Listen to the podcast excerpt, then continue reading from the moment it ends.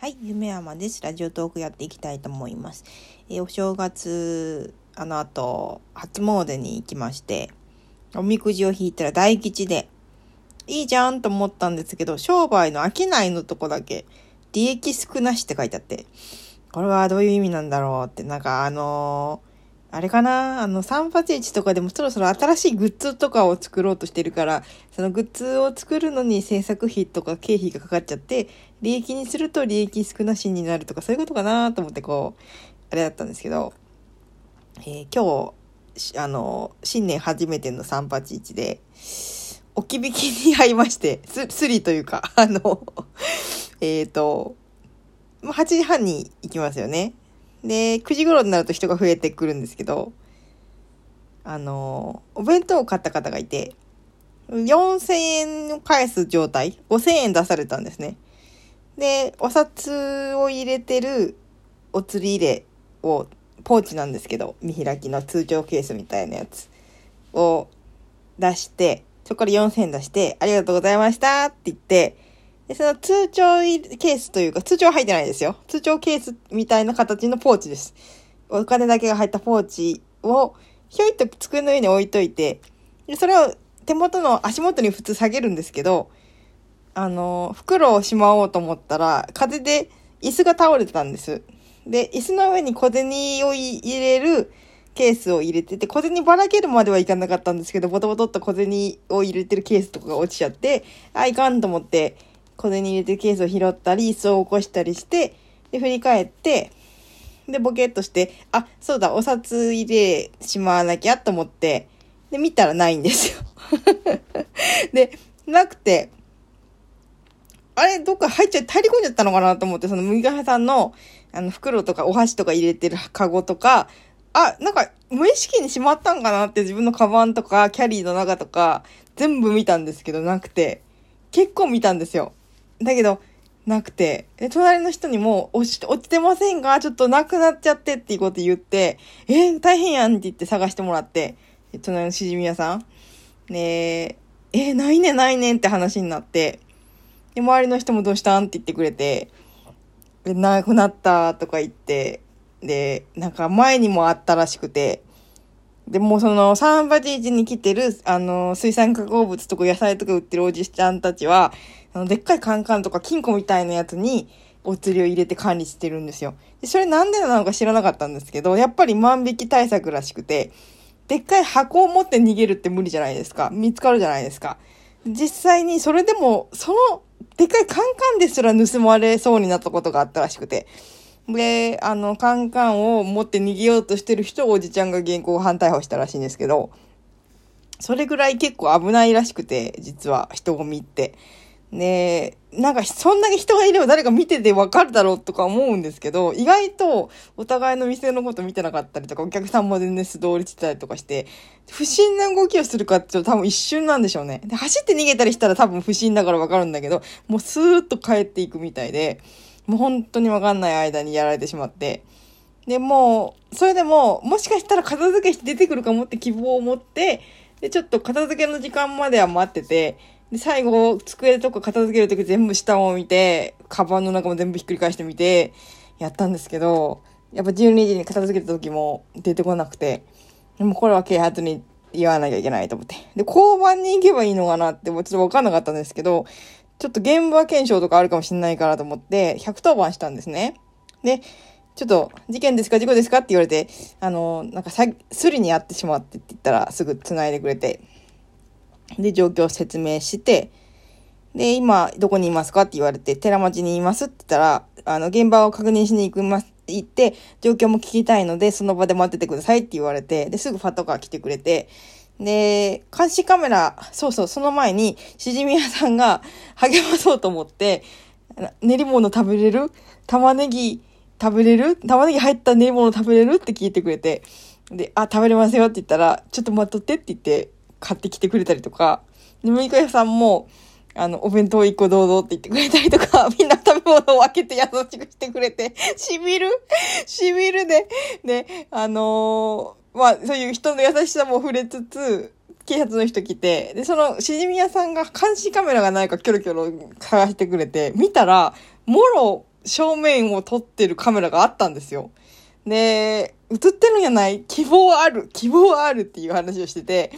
で、あの、その、そのカメラは確かひながやさんが、あの、管理してるから、ひながやさんに見せてもらえるから、見せてもらうやわっていうこと言って、で、警察の人もそういう事情知らないんで、で、あの、監視カメラありますかって話を聞かれて、あそこにあるみたいですって言ったら、あれはどこで見られますかって聞かれたんで、私も全然知らなかったんですけど、そのしじみ屋のおじちゃんが言うことを知ったので、あ、ひながやさんみたいですと思ってたので、ひながやさんの人で出てきて、でなんか警察の方とやり取りされて、なんかすぐ見れるタイプの監視カメラじゃなかったみたいで、USB にデータを保存して、書で持ち帰って見るってことになったんで、結局その私のブースが映ってるかとか、その実際の犯行現場が映ってるかとかわかんないままなんですけど、とりあえず持ち帰って見てくれるってことで、で誰か映ってるとか、その人が見つかったとか、ポーチが出てきたとか、進展があったら電話しますって言ってくれて、あ、もうできることやったと思って。で、あの、被害届出して、で、帰ってきましたけど。まあ、びっくりしたね。で、その一緒にサンパチッチを 手伝っている友人とかもいて、もう向こうから走ってきてくれて。なんか、あの、ひながやさんと啓発の人がなんかやりとりしてるって事件あったんかなって言っとって、ツイッター見たら、さやかちゃんやんって言って そんなことある？とか言って、ねあの、笑ってましたけど、もうね、でさ、年末にさ、なんか詐欺にあったことは明かしたばっかりや本出して。で、なんかもう、詐欺にあって何百万取られたとか言ってさ、で、もうこ、ここでまたその、お釣り入れにさ、4万ぐらい入れとるんよ。残念なことに。で、5千円札とか溜まってきとんのを出さんかったんね。で、5000円札、よく入ったまんまにしとって、で、逆に1千円札は少なくて9枚しか入ってなくて。で、あの、2回1万円札出す人がいたらもうなくなっちゃうなっていう感じで、いて、で、まあ、また千円札を下ろしてきて入れて、五千円札今度整理すればいいやと思って、五千円札を6枚ぐらい入れたままにしてたんで、もう4万ぐらい入ってて、下手したら5万入っちゃったかもしれん。ねあの取られてしまって。で、隣のしじみ屋さんと、なんかすごい困窮してる人がいるんでしょうかって話したら、いるいる、年金生活の人とかやばいでって話しとって。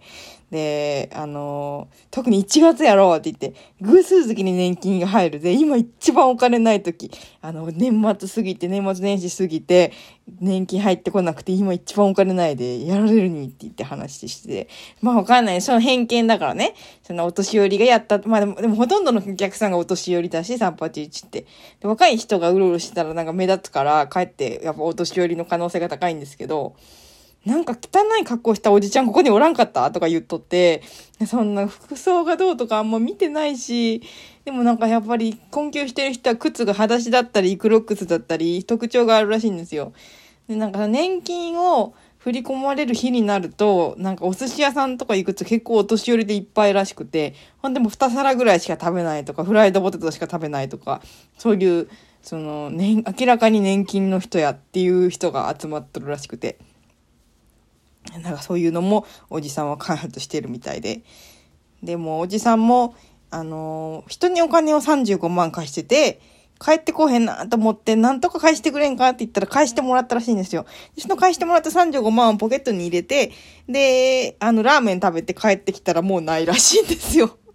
絶対ラーメン屋で取られたやんと思って、電話をするんですけど、いや、そんなんはないって言って、で、もう、消えた幻の35万だとか言ってね、言ってたんですけどね。まあでも、それに比べれば私は、まあ、その前に詐欺で140万やられてんだけど、その、あれ、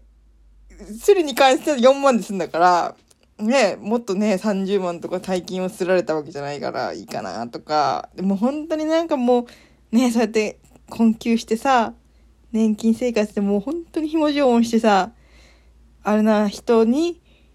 もうどうしようもなくて取って、よかったと思って美味しいもん食べてるなら、なんかまだ救いあるんだけど、なんかすんごいくだらない人にすられて、ちょっとお金余裕あるのに、なんか無駄遣いするような人にすられて、パチンコとかに使われてたとか思うと、もうなんかもう悲しくて、あれなんですけど、もう、あかんですね。そんな、あの、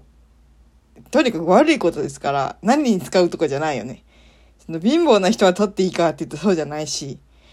ね。ダメなことはダメですよ。で、あの、でも、こう、あんまりね、連想ゲームみたいに悪いことを数珠つなぎにしない方がいいっていうのは、こう自分も学んでいる中で心得ていて、やっぱ占いにも、あのー最近悪いことが立て続けに続くんですけど、なんかやばいんすかねとか、今の運気どうなってるんでしょうかみたいな相談って多いんですけど、確かに運気が下がってる上がってるっていうのはあるけど、でも一生ではないし、あのー、本で読んだ知識で確率的にも悪いことが続いた後、いいことが起きるか悪いことが起きるかっていうのは五分五分なんですよね。で、五分五分のうち五分の方に転ぶから悪いことが続くこともあるんだけど、じゃあ悪いことが続いた後は比較的悪いことが起きるかっていうとそうではないから、そこは希望を持たなきゃいけないみたいな本を読んだことがあって、そうだよねと思って。今、ただ五分五分のあれが連続で傾いて、詐欺の後、スリっていう状態になってるけど、あの、その後またいいことが起こる。またわか悪いことが起こるかもしれないよ。でもそれは、その、どんどん悪くなっていくとかではないから、どんどん悪くなっていくんじゃなくて、たまたまであるから、もうそこは気にしなくていいですよね。で、怯えなくてもいいし、不安にならなくていい。で、と思ってるんで、そこまで凹んでないんですけど、まあ、今年の間にね、取り返したらいいかな。うーん。三川さんのお弁当売りを手伝っているおかげで、出店料の500円を免除してもらってるので、1年間参加し続けたら参加費ぐらいになるかな ?800 円ぐらい？月に3、4回出て12ヶ月だと多分800円ぐらいになるから、もうね、なんか、そうやって免除してもらってる分も頑張っていこうかなとは思うんですけども。まあね、ちょっとびっくりしたんですけど、あの、皆さんもちょっと気を引き引き締めて気をつけて、で、そういうお店とか出店される場合は、もう首から下げとくとか、あの、でっかいカンカンに入れて持って、持ったらバレバレにするとか、なんかね、鈴をつけておくとか、なんかした方がいいですね。で、ちょっとね、